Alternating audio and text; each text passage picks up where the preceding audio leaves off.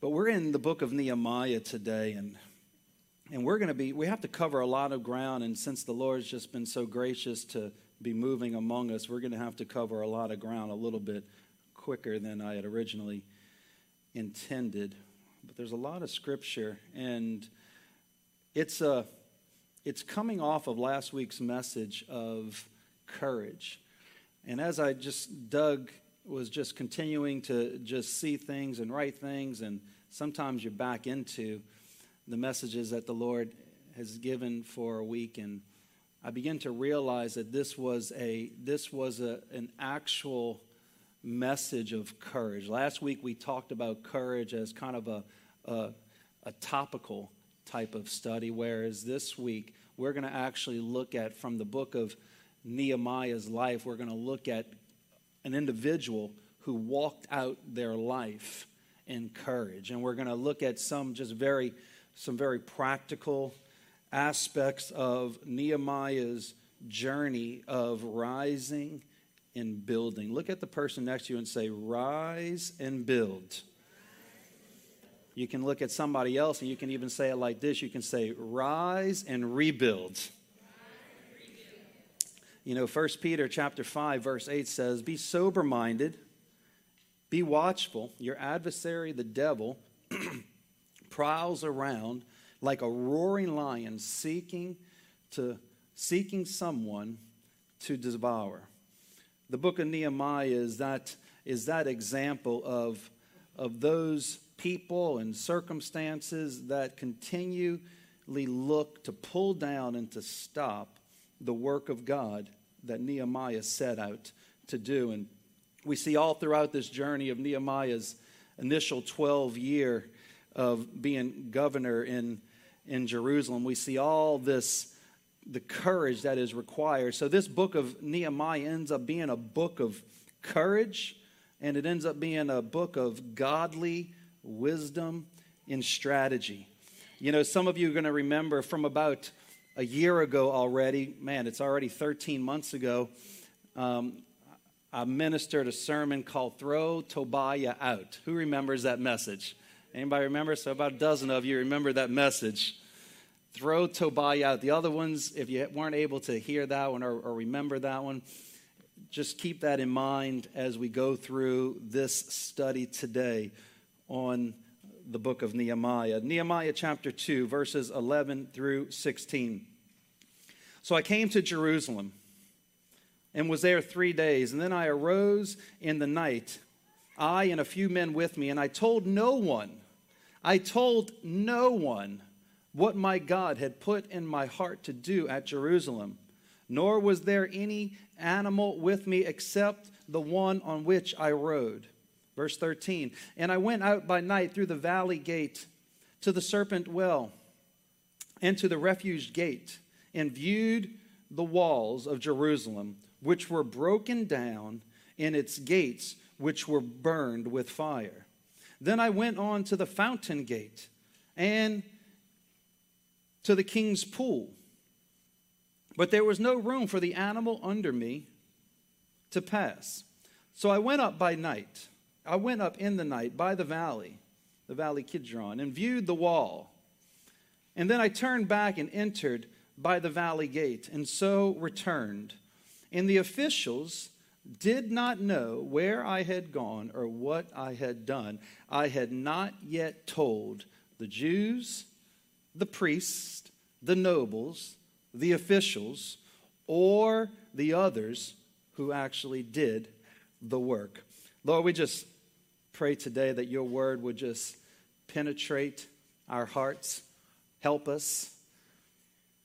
Lord, help us again to today leave this place with just more courage, Lord, just being encouraged by these words and strategies and principles in Nehemiah's life. Lord, that you would just by your Spirit just come and, and strengthen your people today. In Jesus' name, amen. When Nehemiah, as most of you know, and we kind of skipped over chapter one there, the, the calling, the, the impression upon Nehemiah's heart to, to do what? Go to Jerusalem and rebuild the walls. We all know about the rebuilding of the walls that Nehemiah was called to do. Of course, separately from the rebuilding of the walls, there was first the rebuilding of the house of God that Zerubbabel had already accomplished prior to this. And, and then there was going to be another important character in this drama, Ezra, the scribe, who was going to rebuild the teaching of the Word of God. But Nehemiah's job was he was coming in as the visionary and eventually the governor to rebuild the walls of Jerusalem, to put in safety once again in the city of Jerusalem. And when Nehemiah arrived in, to, to the city of Jerusalem, the first thing that that happened is he began to just go through the city and he began to look at he was and it was probably like walking through a it was walking through ancient city that the walls were broken the homes were broken.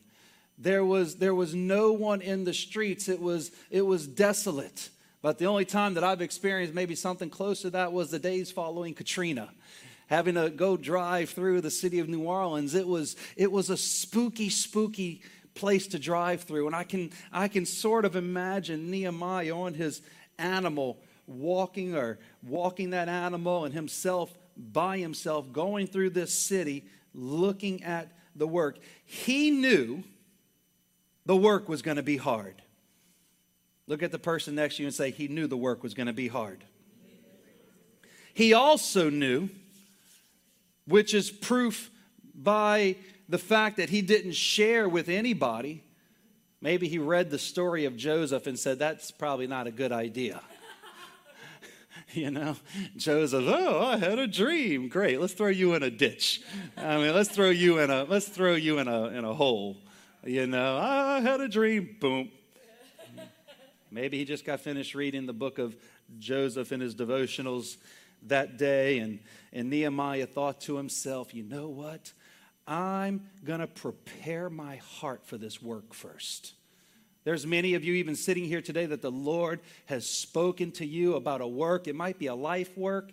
It might be a, it might be stepping out doing something different or it might just be a rebuild that's happening in your life right now that the Lord is impressing upon your heart to engage into and and like Nehemiah the first the first step that we have to do is we have to begin to prepare our hearts for the work. That's what he did for the first three days that he arrived to Jerusalem. He didn't call any big meetings at that point. He didn't have any vision casting at that point. He just came into the city and he began to prepare his heart for the work. Finally, in chapter 2 and verse 17, it then says that he then said to them, after his preparation of going around and seeing the city, preparing his heart, perhaps even building up confidence in his life and building up the courage to do what the Lord had spoken to him to do. He said to them in verse 17, You see the distress that we are in, how Jerusalem lies waste, and its gates are burned with fire. Come and let us build the wall of Jerusalem, that we may no longer be a reproach. And I told them of the hand of my God, which had been upon me, and also the king's words he had spoken to me. And so, there at this, after this preparation of heart, he went and he says, It's time to begin to build the walls in order to re- remove the reproach that had been come upon us and keeping in mind that the reason the reproach had come upon the city was because the people had rebelled against the Lord. They were no longer receptive to God. They were no longer listening to his voice for, for decades and for a long time, centuries. And the Lord's words came to pass that the Babylonians came and they destroyed that city, rented and tore it down to the ground, taking all the articles found within the house of the God, destroying their homes so that they were inhabitable, and destroying the city wall so that it was unprotectable. And so here they were all these years later, and Nehemiah was going and saying, It's time to put our hands to work and rebuild. Do you hear me today? You're just going to have to grab little bits and pieces today. One person got it. Does two people have it? it's time to set our hands and build a good work. When we set our hands to it, when we decide in our heart to go and obey what the Lord has spoken to us, we need to understand and know that people will laugh, people will despise the good work that you desire to do.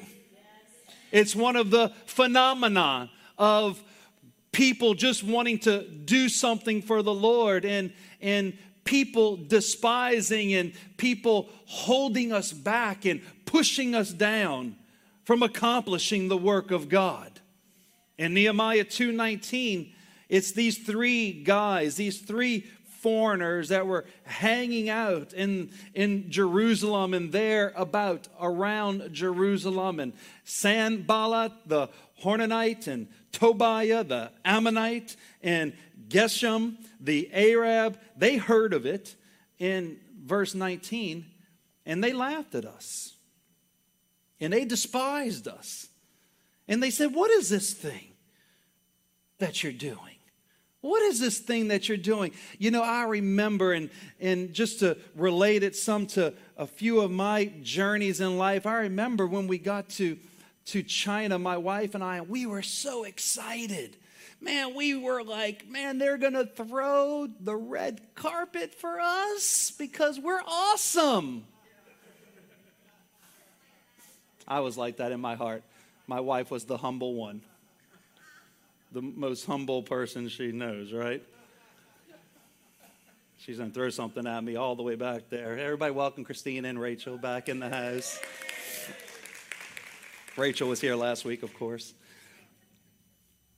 But we got there, and to my, to my surprise and to my horror, all of a sudden, we began to to encounter so much pushback from wanting to do what? Well, we just want to, you know, build a church, a um, school, um, Bible school, or I mean, we just want to build a few things.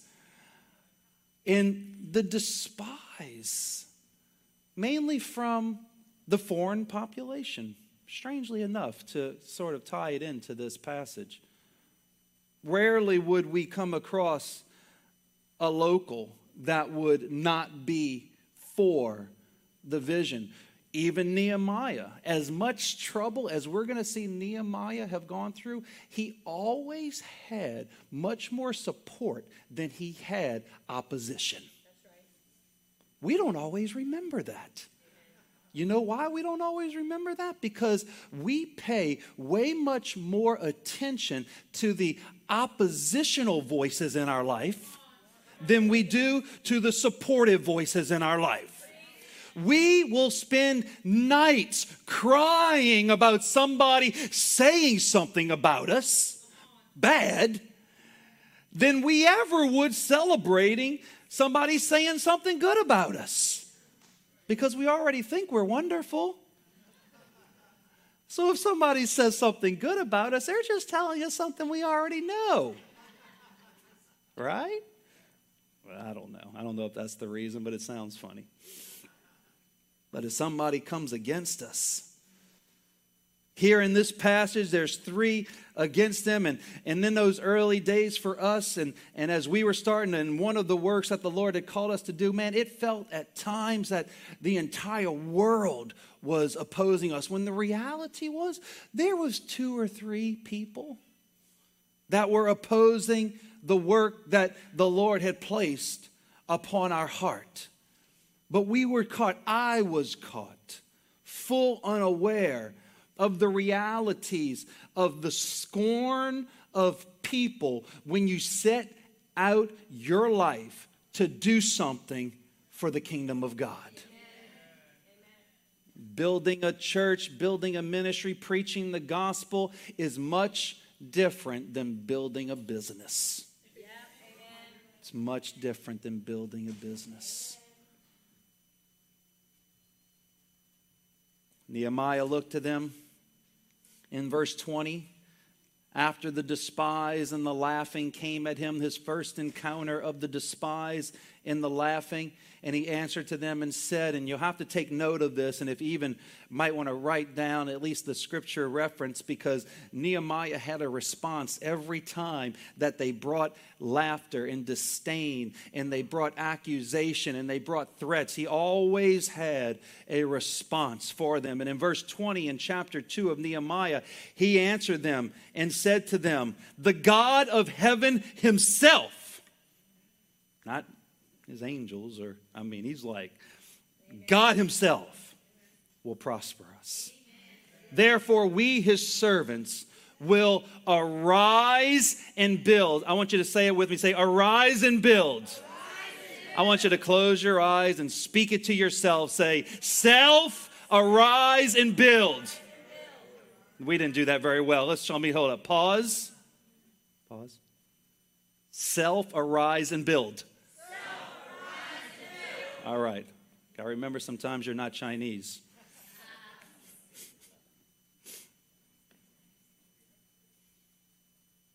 but you have no heritage or right or memorial in Jerusalem, he told to those three naysayers that were speaking against the work.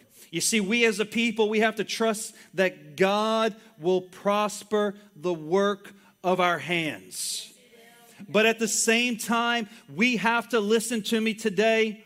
We have to wise up to the Tobiahs that will show up when we're attempting to do something for God. We're gonna, we're gonna call that whole group of guys, Sanballat, Tobiah, and Geshem. We're gonna call that whole little threesome, we're gonna call them the Tobiahs. You're gonna see why that we're gonna call them that as we get to the end of today's message, but we're going to call them the Tobiahs, and we have to begin to prepare ourselves for the Tobiahs that are inevitably going to show up in our life when we try to do something for God. Who does Tobiah represent? Tobiah is the representation here in this Old Testament context, in this Old Testament text, the representation of the people or the circumstances that come against us in life as we try to move forward about the work of God. It's everything. He represents every enemy strategy, every despising against us, laughing at us, trying to discourage us. Anytime you ever try to do something significant in your walk with Christ, you're going to have and find resistance. You're going to find resistance every time. We got to wise up to this. We have to, as Nehemiah did those first three days, I, I can envision him just going through that city saying, Oh my goodness, Lord, they're not going to like oh they're gonna they're gonna fight against us. As he was as he was taking an inventory of the work that had to be done he was preparing oh lord this isn't gonna be easy. He who builds a house first goes and counts the cost. We go and prepare ourselves in both financially we prepare ourselves emotionally we prepare ourselves spiritually for the work in the rebuild that is ahead of us. Don't fool yourself into thinking it's going to happen easily. Just because it's the Lord doesn't mean there's not going to be resistance. Amen. To Nehemiah, when we say what was, who does Tobiah or what does Tobiah represent? He was Nehemiah's thorn in the flesh. The Tobiahs in our life, they employ all sorts of different methods. Really, any method they can figure out and find to slow down, to harm, to stop you from doing what you're supposed to do. So, what do you do in the face of these adversaries? And we're just going to continue to build it in our hearts. We rise and build. Everybody say, rise and build. But let's look at them. Let's just be very just methodical here this morning, and we're just going to read scripture and look at Nehemiah chapter 4, Nehemiah chapter 6, and we're going to make our way, not verse by verse, but all the way to chapter 13 the methods that were employed by the Tobiahs to try and stop us. Well, we already read that the first thing that they did when Nehemiah cast the vision, they started on Vision Sunday. It was Vision Sunday, and Nehemiah was all, at this point, he had his presentation. And it was on that same vision day that the scorning and the laughing began. They will fight us with their insults, attempting to make us feel bad about ourselves, that we don't have what it takes to do what God has told us we can do. Make you try to feel bad about yourself, all the, all the things that you've done. who do you think you are? Are you actually rebelling? Are you rebelling against the king? Now, Tobiah the Ammonite was beside him and said, Whatever they build, even if a fox goes up on it, it will break down their stone wall, insulting our abilities, insulting our craftsmanship, if you would. I saw a fox this morning running outside my, my little window. That thing's just about this big, just as cute as can be. Man, if that fox can break down a wall, you didn't do much good building it, right? telling us that we are not worth the effort to even try it. Fight us with their conspiracies to harm us, attempting to even physically stop us from moving forward. In chapter 4, verses 7 through 9, it says, Now it happened when Sanballat and Tobiah, the Arabs, the Ammonites, and the Ashdodites heard that the walls of Jerusalem were being restored. Keep in mind, they were being restored in spite of all the insults, in spite of the despising, in spite of the laughing, in spite of all the attempts to stop them. The walls were, as we know, continuing to rise. But at this point, they became angry. Boy, there's nothing that ticks the enemies and Satan off more in our life when we continue to build and move forward despite all the different adversaries that are working against us. I mean, if you just want to, I mean, you thinking, you're going around thinking about how you can like get, I just want to, well, this is what I would do to that person. I would strangle them like this. I would tie them up like this and, you know, whatever tickle, tickle their ear with their hands tied behind their back. I'm trying to keep it all cordial here. It's not what you're thinking.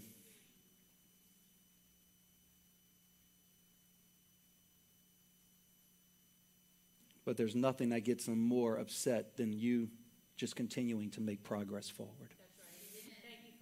Living your life yeah. for God. Yeah, right. Being obedient to what the Lord has spoken to you.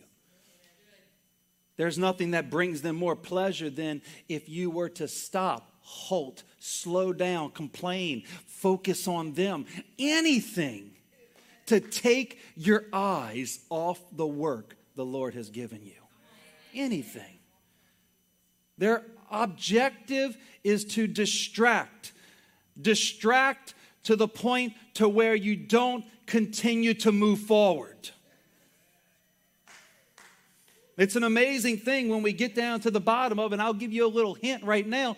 All of their attacks had nothing to do with the wall. Some of you never thought about that before. We'll see that in a minute. At this point, they're just using the wall as their, as their tool, as their ploy. You know, I, I learned this lesson too early on. As I've told you a couple stories of my teen challenge days. Well, well, here's another one which I was in the second phase of Teen Challenge, walking out my my new salvation. I wasn't walking out sobriety at this point. I was walking out being a new creation in Christ. And I was getting up in the mornings. And in my first three months as Teen Challenges structure, I think it actually it's four months, you go to induction. And then the second eight months, you go to second phase. And, and I come to second phase just with all my Bible and everything. And I'm just like, I'm, I'm this new man, right? I'm just all happy and life is wonderful. And I start getting up in the morning because we, we washed cars every day. Left at 6.30 to go someplace, we were in Florida, and we would go wash cars at this massive secondhand car place. We would wash hundreds of cars every day. I was, man, I could clean an engine like you wouldn't believe with my little sprayer. And so if you were going to do your devotions and spend time with the Lord, I mean, you had to be up, fed, cleaned, ready, you know, to get in the van by 6:30. So so I got early on somehow. I think some one of the um, instructors sort of encouraged me. I was getting up early, doing my devotions, and just minding my own business, not talking to anybody, not looking at anybody, not hanging out with anybody, just minding my own business, doing my devotions with Jesus. Next thing I know, there's this whole posse. I mean, there was a posse. There was a there was a Sanballat, there was a Tobiah, there was a Geshem, there was the Ammonites, there were these other, you know, Kishanites, and. I mean, there were there were all there was this posse that all of a sudden was out there strategizing to hurl insults, and to my really surprised, man, I started to feel so bad for myself. they're, they're picking on me. Pick. I, I remember one time going to the director, I'm like, director, they're talking about me. I mean, I was, you know, whatever, figuring things out. I don't think I said it quite like that, but I said it. Because they had gone hurling their insults and they started making conspiracies to try to get me kicked out. They were trying to get me kicked out of Teen Challenge. And what was I doing? I was like, what am I doing? I'm just, I'm just reading my Bible early in the morning.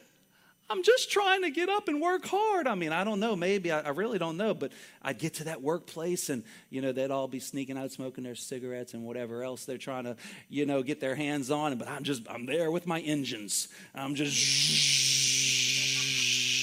next get in that van by the end of the day, and I'm like, Ugh. I don't know. Maybe I was just keeping up a clip a little bit too quick. But it was it was a revelation to me how, as an early on, as a new believer, how these these Tobiahs they come from nowhere and they just wanted to tear me down just for simply wanting to pursue God. We have to prepare ourselves. We have to know that when we start doing right and walking after God with all our heart, that there are going to be these Tobiahs that stand up and try to trip us up. They try to set us up. They try to stop us, tie us up, whatever they can to stop you from moving forward. In Nehemiah chapter 6 is verses 1 through 9. Now, when it happened, when Sanballat, Tobiah, Geshem, the Arab, and the rest of the enemies heard, listen to this, heard that I had rebuilt the wall. Hmm. And there were no breaks left in it. The wall got rebuilt. The wall was finished. The wall was done. Check. Leave me alone. Go away, right? You've been fighting me this whole time not to rebuild the wall, laughing, saying that a, fox is going to step on it and the thing's going to crumble. Well, the wall is done. Go bye bye. Look at the person next to you and say, they didn't go bye bye. Because the wall was never actually the thing. It's never, it never was the wall. It's about what they represented and what the wall was going to provide them the ability to do. It was about the restoration of the worship of God within the city of Jerusalem. It started with the temple and it went to the wall and it came to Ezra rebuilding the teaching of the word of God. It has nothing to do with all these external things. It's about you and your heart in your life's pursuit of Christ. They got more determined than ever. They, they, they turned up their strategy at this point. They're like, we're going to pull the sweet method.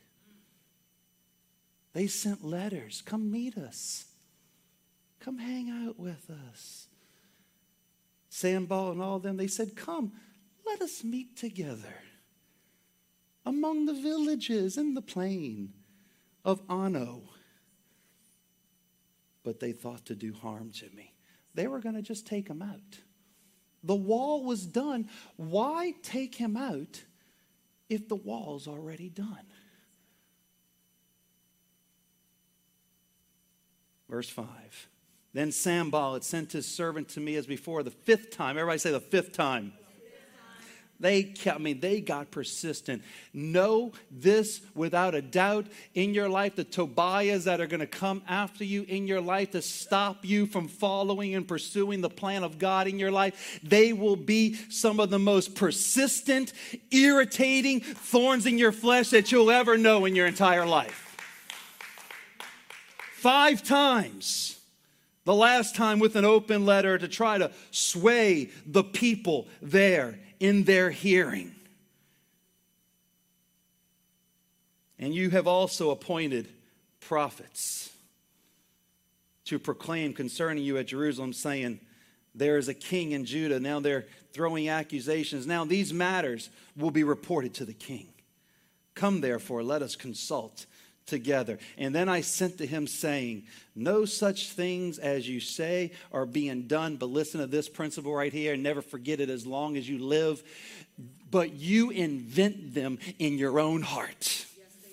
You in, are inventing them in your own heart.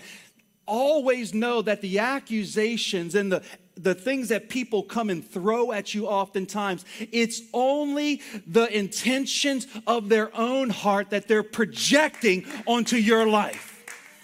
We know here in our neck of the woods in Louisiana, we know historical cases of preachers that are some of the hardest preachers against sin and adultery and, and, and fornication and, and sex and outside of marriage. And we know some of the things that transpire there. We have firsthand, we have firsthand experience with this.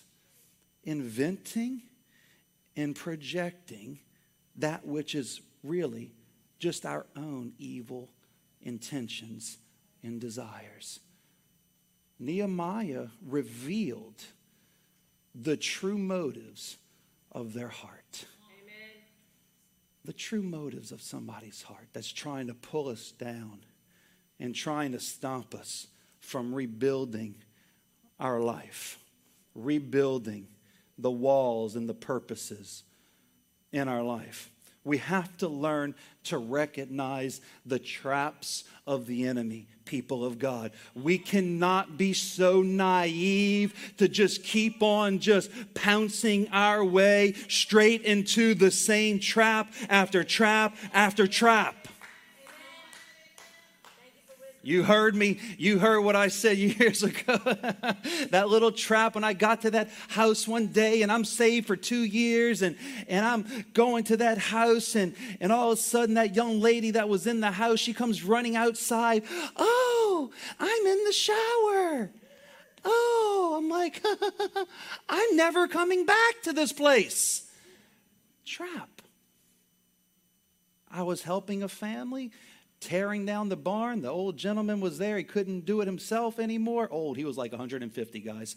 And couldn't do the work himself anymore, so I was helping him tear it down. They had a daughter that was there, and here I was just coming on my Friday trip to just come do my do my community service, and I would sleep there on Fridays. And all of a sudden, the enemy tried to tried to trip me up with that young lady. Young men, he will try to trip you up with those young ladies. Young ladies, the same is true for you. We have to recognize the tricks and the traps of the enemy because your enemy will be persistent. We're talking about putting tools in our toolbox to be people of courage. I mean, we can talk and we can impart and we can let the anointing of the Lord impart courage to us, but know that we're going to have some tools and we can look to the men and women of God from past and we can get strategies to walk out this courage in our life. They will fight us with their threats, attempting to scare us to stop. For they are trying, in verse 9, Nehemiah 6, for they are trying to make us afraid. If scaring us doesn't work, then they will try with their bribery. They will go to money. If money doesn't work and scaring us doesn't work and insults don't work, well, then they will just go to false prophecy. I'm telling you, Tobiah will stop at nothing to try and hinder you from accomplishing the plan of God in your life. They will even try to get to those that are closest to us. Nehemiah chapter 6, we have to just read it, verses 10 through 14. It says, After I came to the house of Shemaiah, the son of Delaiah, the son of Mehetabel, maybe. Listen who Mehetabel was. He was a secret informer. Now he Nehemiah hung out in his house, but he was a secret informer. And he said, "Let us meet together in the house of God." He was a he was a prophet. You'll find out later at the end of this passage. Mehetabel was actually a prophet, and he was saying, Let us meet together in the house of God within the temple, and let us close the doors of the temple, for they are coming to kill you. Indeed, at night they will come to kill you. Listen to this Nehemiah response and let it be on your top three list when Nehemiah responded to this man that was trying to go spiritual. He was trying to put a religious twist on it. He was trying to say, hey, let's just go and reckon this out in the house of God. And Nehemiah looks back at him and says, Should such a man as I flee? He says, I am not that person. I'm not that man. And you're now wasting your time. Should such a man as I go? And should who is there such as I? I mean, this is some serious, some confidence that's being displayed. It's courage, it's confidence, it's knowing who you are, it's knowing what God has called you to do. By this point, man, this is for sure what happens after months and years of Tobiah's coming at you. Remember, Nehemiah rebuilt the wall in 52 days, an amazing feat. So he'd already had all these attacks come at him in, in a 52 day time frame. But with all that, what was happening was with every attack and with every insult and with every pushback that he would stand up against, proclaim God's faithfulness, pray for God's help, ask God to strengthen his hands. With every one that he would see God come through, he was getting a little stronger and a little more confident and a little more sure in who he was. He was getting more sure in who he was. Should such a man as I go into the temple to save his life? I will not go in. And then I perceived, listen, that God had not sent him at all. He was presenting himself as being sent by the Lord. You'll have those in your life as well. But that he pronounced this prophecy against me. There you go, prophet, false prophecy speaking to you. Don't be so naive and to believe every word that's spoken to you. Hear me today, people. firsthand from Nehemiah. At first, the impression that we're getting is that Nehemiah gave him some of the benefit of the doubt. He wasn't going to go into the temple, but then it says that I then perceived. So he was contemplating it, he had listened to it, but he was he was rolling it through his heart. He was seeking the Lord and he said, "You know what? That is no word at all. That is not from the Lord. I perceive that that's not a word from God. But that Tobiah always comes back to Tobiah. It always comes back to Tobiah. And Sanballat had hired him. When they can't get to you through the front door, when they can't get to you that direct method,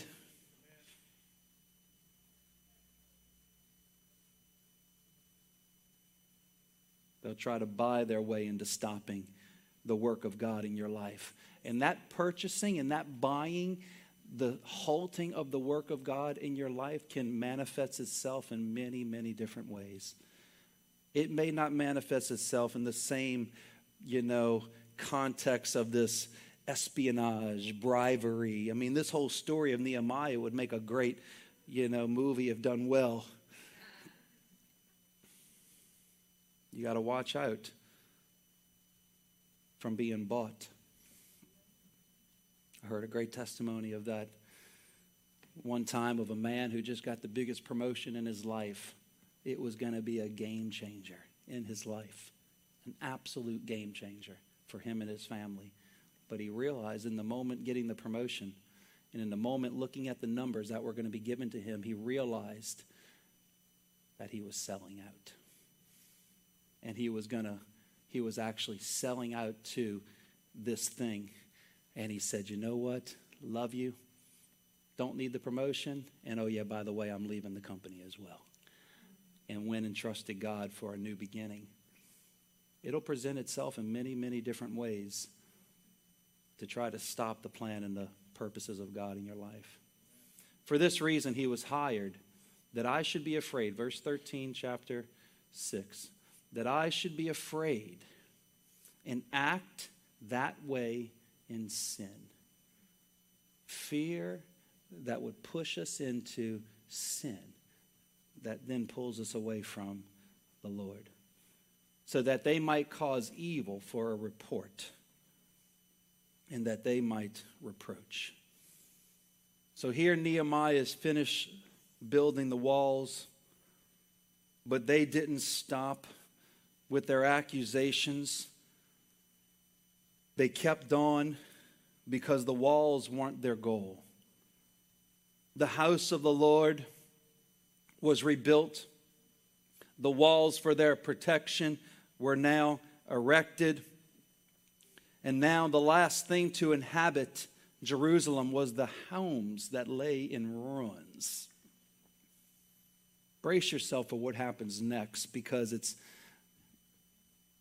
You've never heard of this type of tithe before.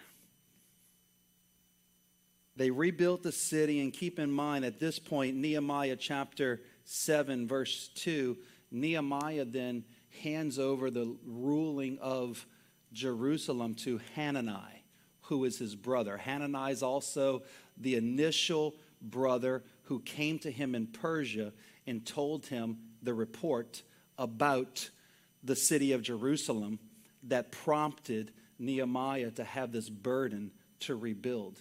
Never underestimate the people the Lord uses to speak, and that creates a dream or a burden in your life. Those people are special. In my experience, there's not a whole lot of them throughout your journey. That's my own personal experience, though. Hanani the brother of Nehemiah was one of those people. He ended up giving him the keys to Jerusalem when Nehemiah had to return to King Artaxerxes in Persia.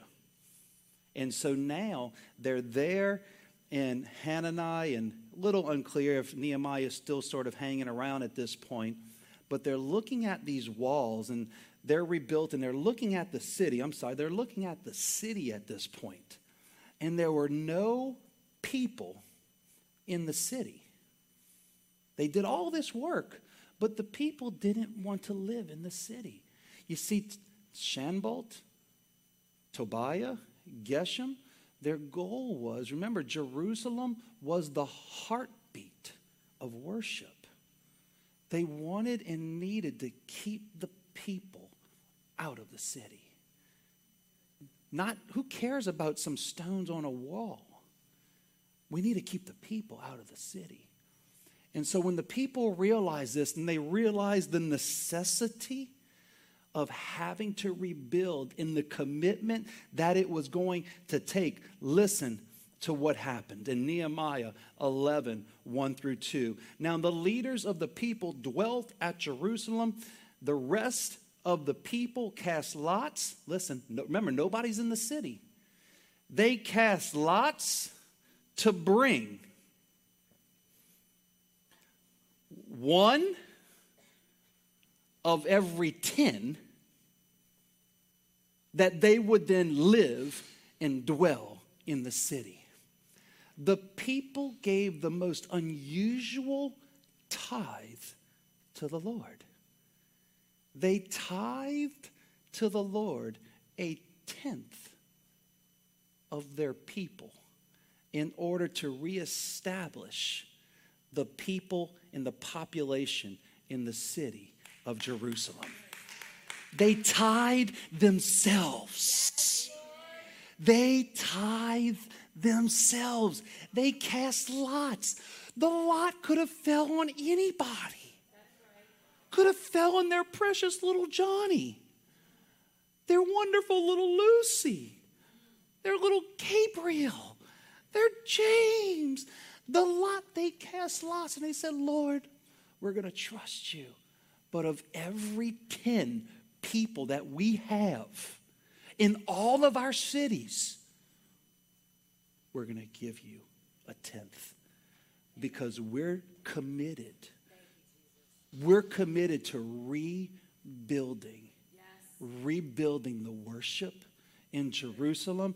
We're committed to rebuilding the house of the Lord. It's one of the most dramatic, radical offerings that has ever been made in the Word of God.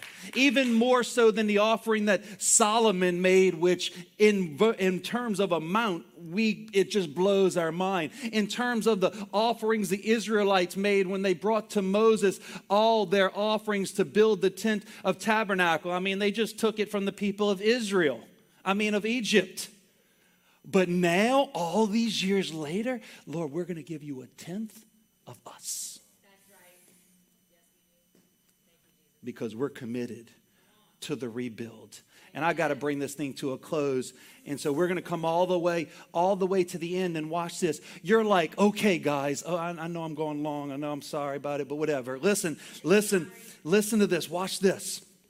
You think Tobiah's gone, right? We only preached this one little part 14 months ago. We preached it for whatever, an hour, just this one little part. I mean, we've gone, gone all the way back. Tobiah, throughout the whole time is trying to stop the work. The whole time, he's the adversary. He cares nothing about the house of God. He cares nothing about the people of God. He cares nothing about the welfare, God's plan, and our worship of God. Now we get all the way, all these years later. Nehemiah returns to Persia. He puts a lesser I don't, I don't want to speak bad of Hananiah, but Nehemiah was gone during when this happened, what I'm about to read to you. He was back having to put in some time so he could get his pension. He'd already put in a lot of time in Jerusalem, but the king Artaxerxes was like, "Hey, dude, you coming back? My cup, it just it just never quite got to me the same after you left." I need you to come with the whole cup bearing thing because you did it like none other. Come back. So he's back doing the cup thing with the king and his brothers running the show. And in Nehemiah chapter 13, verse 4, it says, Now before this, Eliashib the priest, having authority over the storerooms of the house of our God, was allied with Tobiah. Ah! I mean, it's like, are you kidding me? Eliashib, have you lost your brain? What's happening? Hananiah, where are you at in this whole picture of, hey guys, let's um, stop the tithe, clear out the storehouse because I'm making an apartment for Tobiah? Where'd the leadership go? The leadership's here, King. Nehemiah, yes, King. Let me get you some more. The leadership was gone. The visionary was gone, and for whatever reason, Hananiah and Eliashib cleared out the storerooms because he was allied with Tobiah, and he had prepared for him a large room in apartment where previously they had stored the grain offerings, the frankincense, the articles, the tithes, the new wine and the oil, which were commanded to be given to the Levites and the singers and the gatekeepers. Listen to this and never forget it. When they can't get you outside, they're always going to try to come work their way inside. He came and he says, if I can't, if I can't stop the work of God and I can't stop the worship of God from being reestablished, well, I'm going to go straight after their storehouse. And when their priests can't be fed and their Levites can't be fed, because before Nehemiah left, you know what he did? It's a beautiful thing. He made sure there were Levites in place, there were gatekeepers in place, and there were singers in place. The leadership organization of Nehemiah, Nehemiah is, is, is just historic. And this is where we get the Levites, the gatekeepers, the worship team, the, the ushers, the pastor, the worship team. I mean, here, and he put all these people in place. And now Tobiah got moved into the storehouse, which meant that all the Levites, the singers, and the gatekeepers and the offerings that they were living off of was no longer there, and they all returned back to their fields. They left the office of service. If you can't, if that Tobiah can't get you before it all starts, I'm telling you, for whatever reason, Tobiah is persistent. Persistent. But don't you get discouraged because just because Tobiah is persistent and trying to get you to stop and trying to get you to be distracted and trying to remove the resources from your life to do what you need to do, just because Tobiah just doesn't seem to want to go away, doesn't mean that God hasn't given you a purpose, He hasn't given you a vision, He hasn't given you a reason, and He won't give you the resources to accomplish what you need to do. You got to move forward. You got to move forward. You got to spit in the face of Tobiah if that's what it takes. Because I tell you what Nehemiah did next, and you never hear about Tobiah again. I think he might have taken him out to the woodshed and just, I mean, I'm not positive. But you never hear of Tobiah again after that because Nehemiah says, I was gone during that time, but I came back. And it's like, I came back. When I came back, I took care of business. Nehemiah himself went into that room and he says, I went into that room. And when I returned into the courts, and I therefore threw all the household goods of Tobiah out of that room, and I commanded them, cleanse that room and bring back the articles of the house of God and the grain offering and the tithe tithe and the frankincense into the house so the work of God can continue. I'm telling you, Nehemiah, make no mistake about it, it wasn't pretty. It wasn't pretty. I mean, he went in there, and I can envision bare hands grabbing articles of furniture and clothing and bare hands, tossing Tobiah out of the storehouse. I'm telling you, people of God, and we're going to close with this, this last thought. Tobiah is not going to go away easily. It's not going to go away easily. It's going to keep on every strategy that he can invent, and then he's going to create a few that you never thought were possible.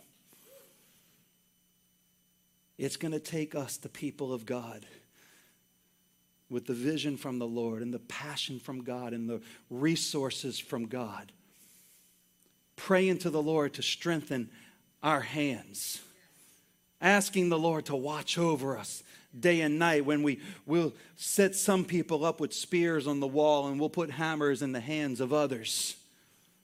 But we as a people, we need to get serious about kicking Tobiah out of our lives. There is no reason.